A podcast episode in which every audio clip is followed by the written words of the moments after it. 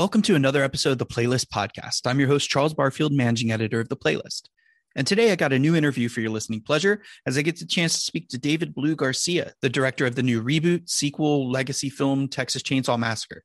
For those unaware, Texas Chainsaw Massacre tells the story of, well, of a massacre involving a chainsaw in the state of Texas. And for this film, you can ignore all those previous sequels, though there are some wild ass gems in there if you want to explore further. Garcia's film picks up 50 years after the original film and finds old man Leatherface busting out the chainsaw yet again to hack up some people. In the interview, I get to talk to Garcia about the legacy of the Texas Chainsaw franchise and why he was so excited to tell this story.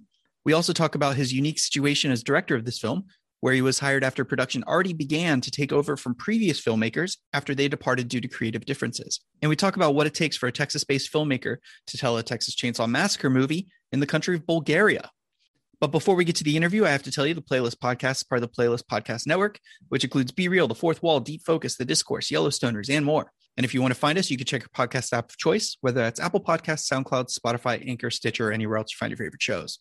Also, just as a note, your favorite Yellowstoners, Mike D'Angelo and Rodrigo Perez, are branching out with a brand new podcast, Bingeworthy, where they focus on the world of TV shows that don't necessarily include cowboys though I'm pretty sure they will be talking about cowboys because that's what they love more than anything.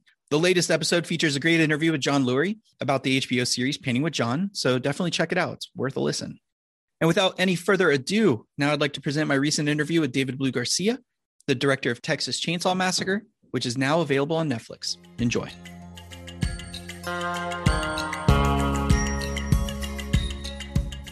Hi, how are you doing? I'm doing great. Yeah, how are you doing, Charles? I'm doing well. Um, so I want to talk obviously about Texas Chainsaw Massacre, but I think it's interesting before we get to the film to talk about how you got involved. Um, it was kind of a unique situation, I think, is it's fair to say. So, uh, for those that don't know, you you came in kind of midway through and then started over. Um, but I, I would love to hear kind of how you got involved and and what that situation was like for you. Well, I think it's uh, it's pretty common in, in Hollywood for there to be creative differences sometimes between um, directors and, and, studios. So, from what I understand, you know that happened, um, and I was fortunate enough to be brought in. Um, and I think being a native Texan and my first film being called Tejano, which literally means Texan in Spanish, uh, I think it was the right guy for the job. Yeah, definitely. Um, was it was it odd coming into a situation though where you know everybody's already attached, you have a cast, and everybody's ready to go, and they're like, "All right, let's do this." It was actually kind of a lot of fun. You know what I mean? It, it felt um, it felt like I could just start fresh, um, and my ideas were just flowing uh, off. You know, flying by the seat of my pants. Kind of the way they, they made the original film, which was like made in a very indie way, where they're kind of coming up with their shot lists every day and figuring it out on set um, you know, I came in prepared. I mean, I, I was doing storyboards and stuff every night, uh, sometimes on the way to set. But uh, you know, it was it was really fun to be spontaneous like that come up with the movie as we went. So we'll we'll get to the movie now because this is a, an interesting film. As people know from watching the trailer, just know about the movie. This actually is a direct sequel to the to your Tobe Hooper original, um, which is a classic. It's one of my favorite movies. So we've seen that quite a bit nowadays with with franchises saying, especially horror, saying screw the sequels, let's just go with direct se- uh, a, a, new version of a sequel. Um, why do you think this works for Texas Chainsaw? I think it works for Texas Chainsaw because um, you know we we really it's a great story and it's a great character and we really want to introduce it to a new audience, a new generation of audience who probably hasn't seen the first movie and probably hasn't seen all of all of the sequels. So it does make sense to sort of just kind of reinvent this story a little bit as a direct sequel to the original and hopefully inspire people to go back and look at the the legacy of the original. And they should. I mean, it's a classic. Absolutely. um, and and one thing that's interesting about your uh, uh, people call them requels or legacy sequels or whatever, but what's interesting about your movie is that unlike Halloween and, and Nightmare on Elm Street and these other films, uh, there hasn't been a real tone set in any of the sequels. So you get to come back and and kind of start from scratch with with what is a Texas Chainsaw Massacre movie. So did that have a bit of freedom, um, not being beholden to a formula that's been tried and true in the past? Yeah, so I, I did one thing before I, I shot this movie. Uh, I watched the original film. I watched the original Texas Chainsaw Massacre.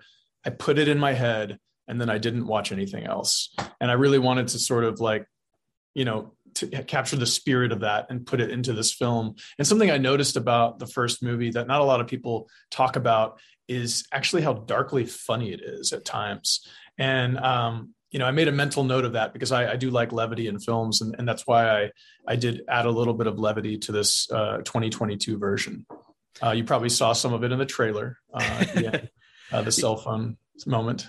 Yeah, well, I, I mean, I've seen the movie, so I know oh, that there's there yeah, yeah, yeah, there There's there's plenty of uh yeah. of levity, especially in the early going. Um, what so hmm. you said you watched the the original and you kind of disregarded the sequels which i think a lot of people are in the same boat as you um, so what about that original do you think are like the hallmarks where you're like okay these are the things i have to keep other than obviously the dark humor which you mentioned well i mean you know stylistically i did you know did something a little bit different than the original which was you know I, I well it's funny because the original is is known for being really gritty and almost like documentary feeling but that's almost a result of its budget more than yeah. its intention because they did intend to they shot on like a low you know asa uh, 16 millimeter film stock so that the grain was smaller so it looked more like 35 millimeter um, stuff like that but um, yeah i just wanted to you know keep a mix of like not being i don't want to be too slick with the cinematography i wanted it to be kind of gritty and raw and i used a lot of handheld and i used a lot of like old school techniques um, that you know they would have had access to in the original film. So uh, I just wanted to keep it grounded in that way.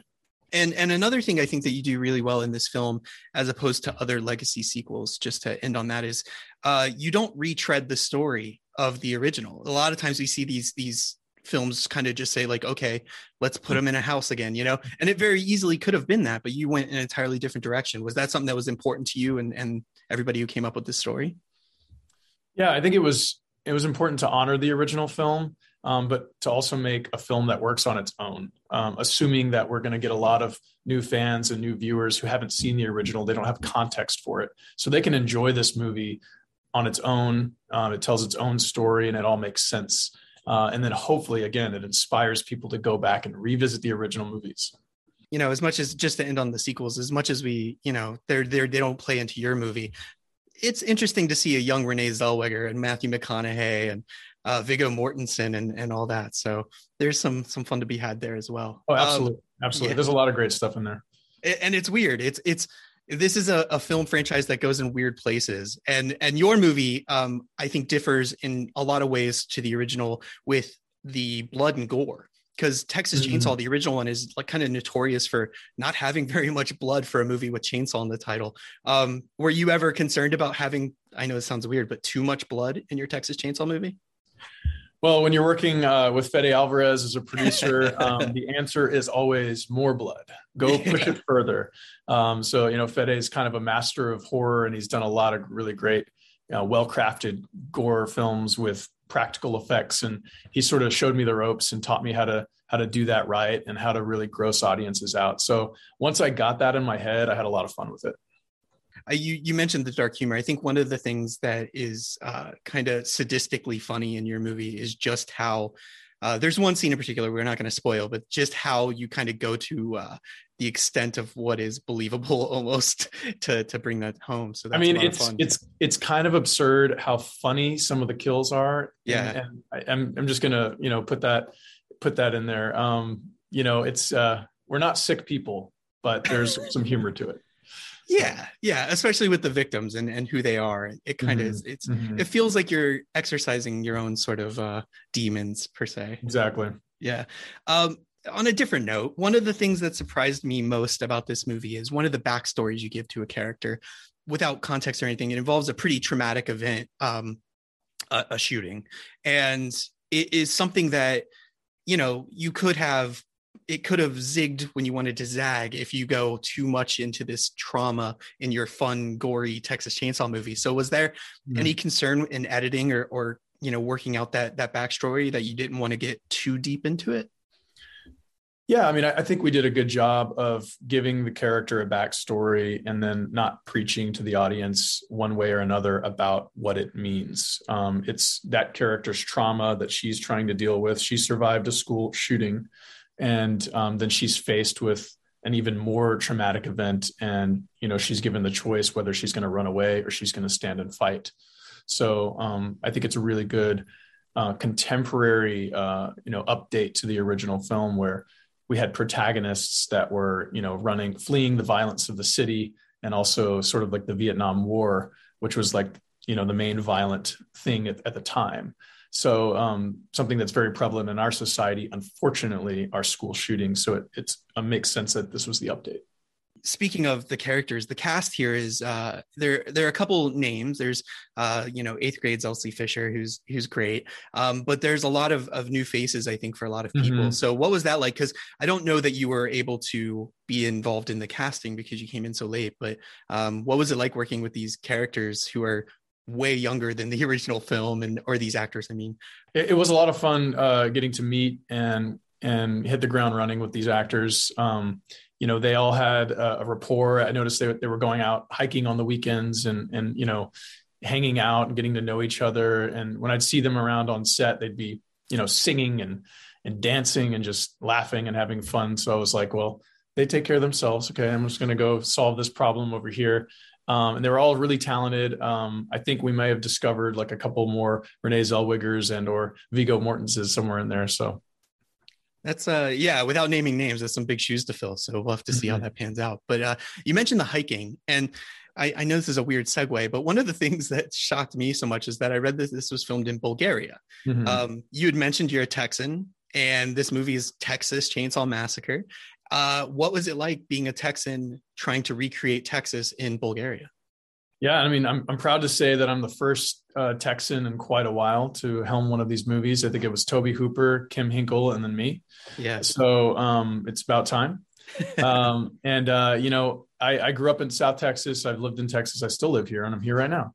So um, have I have a very discriminating eye for what is Texas and what isn't. And when I got to Bulgaria, I was pretty impressed. Um, there's a lot of rural landscapes that were very reminiscent of Texas, and it was all about just framing it the right way to make it work. And there were times where I'd look out the window and think I was in West Texas.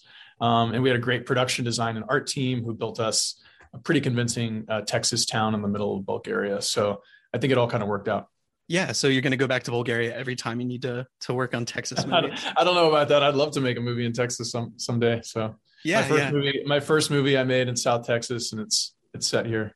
Yeah, one of the things uh, about this movie also is that this is getting a Netflix a Netflix release, um, which is great because it'll be seen all over the world. Um, and this seems to be kind of the way of the world nowadays with a lot of movies, um, mm-hmm. specifically non superhero tentpole movies. So, what do you think mm-hmm. about that transition to streaming? Um, not just for your movie, but for for a lot of movies nowadays. Yeah, I think a, a lot of filmmakers, um, their dream is to to watch their movie in theaters with an audience, but uh, the reality is um, it'll probably get seen way i mean it will definitely get seen way more on netflix and this is the future. And um, and I'm, I'm actually really happy with it. Um, a lot of people are going to get to see this movie in all over the world and it's i'm really excited to see what happens with it. Had you uh, going back to your your history here i'm sorry you mentioned fede alvarez and he's involved um, as a producer and i guess he crafted the story as well or helped craft mm-hmm. the story yeah. um, what was it like working with fede have you worked with him previously and uh, you know what does he bring other than buckets of blood to a movie no i mean i just met fede on this movie and i mean we you know we're fast friends and we spent a lot of time like this on zoom calls um, him just kind of downloading the story to me uh, just giving me you know tips on directing horror on practical effects on on how to use more blood. I mean, I think he saw the dailies and I shot a, one of the kill. I shot one of the kills like the first day, and he saw the dailies and he got back to me the next day and he's like, "Hey man, great, great job on that kill. I just want you to reshoot it with a little more blood, you know, and and I want you to just always think about every kill and just really enhancing it. And so once he kind of gave me that lesson, um, he never asked, he never asked me for, for me to reshoot anything again. So, so, um, yeah, it was really fun working with him. He's also like a master in the editing room, and a lot of horror films are, are kind of built and crafted in the in the editing room.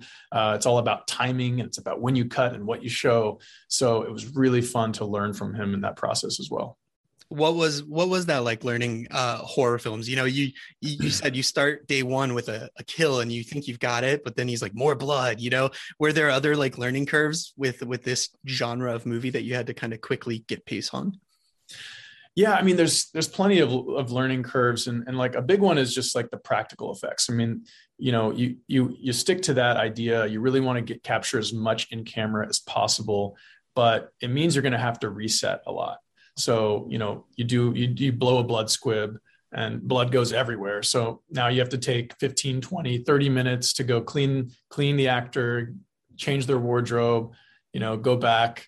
Um, so you can do a, a second take. So that patience was was difficult to learn, but there's always something you can do while you're waiting, you know. So it's all about sort of like setting up your chess pieces and and, and getting a plan. Um, and you know, horror films are also difficult because that you know this one we're throwing all the elements at the screen you know night shoots and big rain machines and and blood cannons and, and prosthetics and everything so i was learning to deal with like how to time all that stuff out you know and uh and and just how to film it so yeah and and you know doing some of it on a bus which is like ramping up that uh, level of difficulty i have to imagine too when you're dealing with close encounters absolutely filming the the uh you know soon to be infamous bus scene, I think. I would uh, agree. was extremely difficult, um, especially during COVID times. Uh, we're cramming a lot of people into a small space and, you know, we're being very safe. So every 20, 30 minutes, we're clearing the set, sterilizing it, letting it air out and then bringing everyone back on. So sometimes I'd I'd be in there setting up a shot and I'd maybe get one take and then I'd hear the AD, okay, clear the bus and I'm just like, oh man, I can't, I can't get a flow, you know. And then I just go yeah. out and I'm just sitting there tapping my toes so we, so we can go back in, you know. So it, it was difficult. Yeah. So so now you've dipped your toes. Uh, well, you've jumped in the deep end on on horror here. Do you see yourself sticking around for a little bit, or or do you have other genres that you're interested in? I do. I've always loved horror, and and some of my favorite movies are horror films. Um, most notably, Alien by Ridley oh, Scott. Oh, and God. it's just it's just got my xenomorph tattoo. Man oh, after my own heart. I mean, it's just it's. I watched it again a couple of weeks ago. It's still a classic. It's still oh, effective. Yeah. And something I, I was watching a documentary on the making of it too, and there was a quote by Ridley Scott where he said, uh, "Star Wars had just come out, and that was sort of like the fantasy fable of science fiction, but he set out to make the Texas Chainsaw Massacre of science fiction." And I thought that was so cool to hear him say that because it just kind of tied it full circle for me. Yeah, yeah. And and for those listening, the the 40th anniversary release that was recently, it's like 4K. It looks beautiful. Like Alien looks like it was made yesterday. Fantastic. Oh yeah. So you're from Texas. You've heard of Texas Chainsaw. Have you visited the house? Because I have. I can't say I have. I I, uh, I know that it had been moved from its original yeah. location, and then it became a bed a bed and breakfast. Yep. And I don't remember the last thing um, I don't remember the last update of what's the state of the house, but I grew up in Texas, and honestly, I've been to a lot of houses that look exactly like that. So I kind of feel like I'm. well, it's interesting because one of the early scenes you have uh, a character um, picking up memorabilia and it, it brought back flashbacks to when I was at the Texas Chainsaw House. And it was so weird. It's like a bar and grill now, and they sell like Texas Chainsaw Leatherface memorabilia there. And I was like, oh, this guy had to have gone there. Something. This is like too true. Um, and they also have, you know, the gas stations now a, a Texas Chainsaw themed like bed and breakfast too. It's crazy. Yeah. Yeah, no. So, I mean, I guess the movie takes a little bit from real life too. Yeah, definitely what what's next for for David Blue Garcia? You've you've finished Texas Chainsaw. It's coming out in February. Do you have other projects lined up you want to tease? Yeah, I just uh, finished writing a, a, draft of my feature, which is a sci-fi horror film, following nice. you know going into that sci-fi realm. You know, because I love Alien, and uh, you know it also deals with sort of uh, a Latino experience. So it's kind of tying everything uh, that I've done together.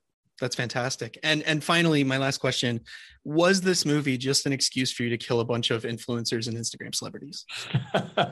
I mean, you'll you'll have to ask Fede about that one. You know, so whoever whoever crafted the story. there was a little bit of fun in that, though, right? Yeah, but I, I was glad to do it. I was glad to do it, and it was really fun to. Uh, I added the you know the cell phone angle because. Yeah. It was not not originally in the script, but I just I was like, everyone is filming everything these days. We all see people who are in grave danger still filming what's coming at them. So this would totally happen in real life, and I have to put it in the movie. It's it's one of the moments where uh, I was I was watching it alone, but I I kind of stood up and cheered. I gotta I gotta be honest. It was it was one of those where yeah. I was like, this is fantastic. So yeah, I've um, seen it with some test audiences, and there's always a guy that stands up and just like goes like that. So I'm that guy. Uh, yeah. Well, I don't know what that says about me, but I'm that guy. But uh, thanks for joining me and talking. This movie comes out February 18th. It's uh, it's a lot of fun. So thank you, and I look forward to your uh, your ode to Alien in the future. Thank you. Appreciate yeah. it.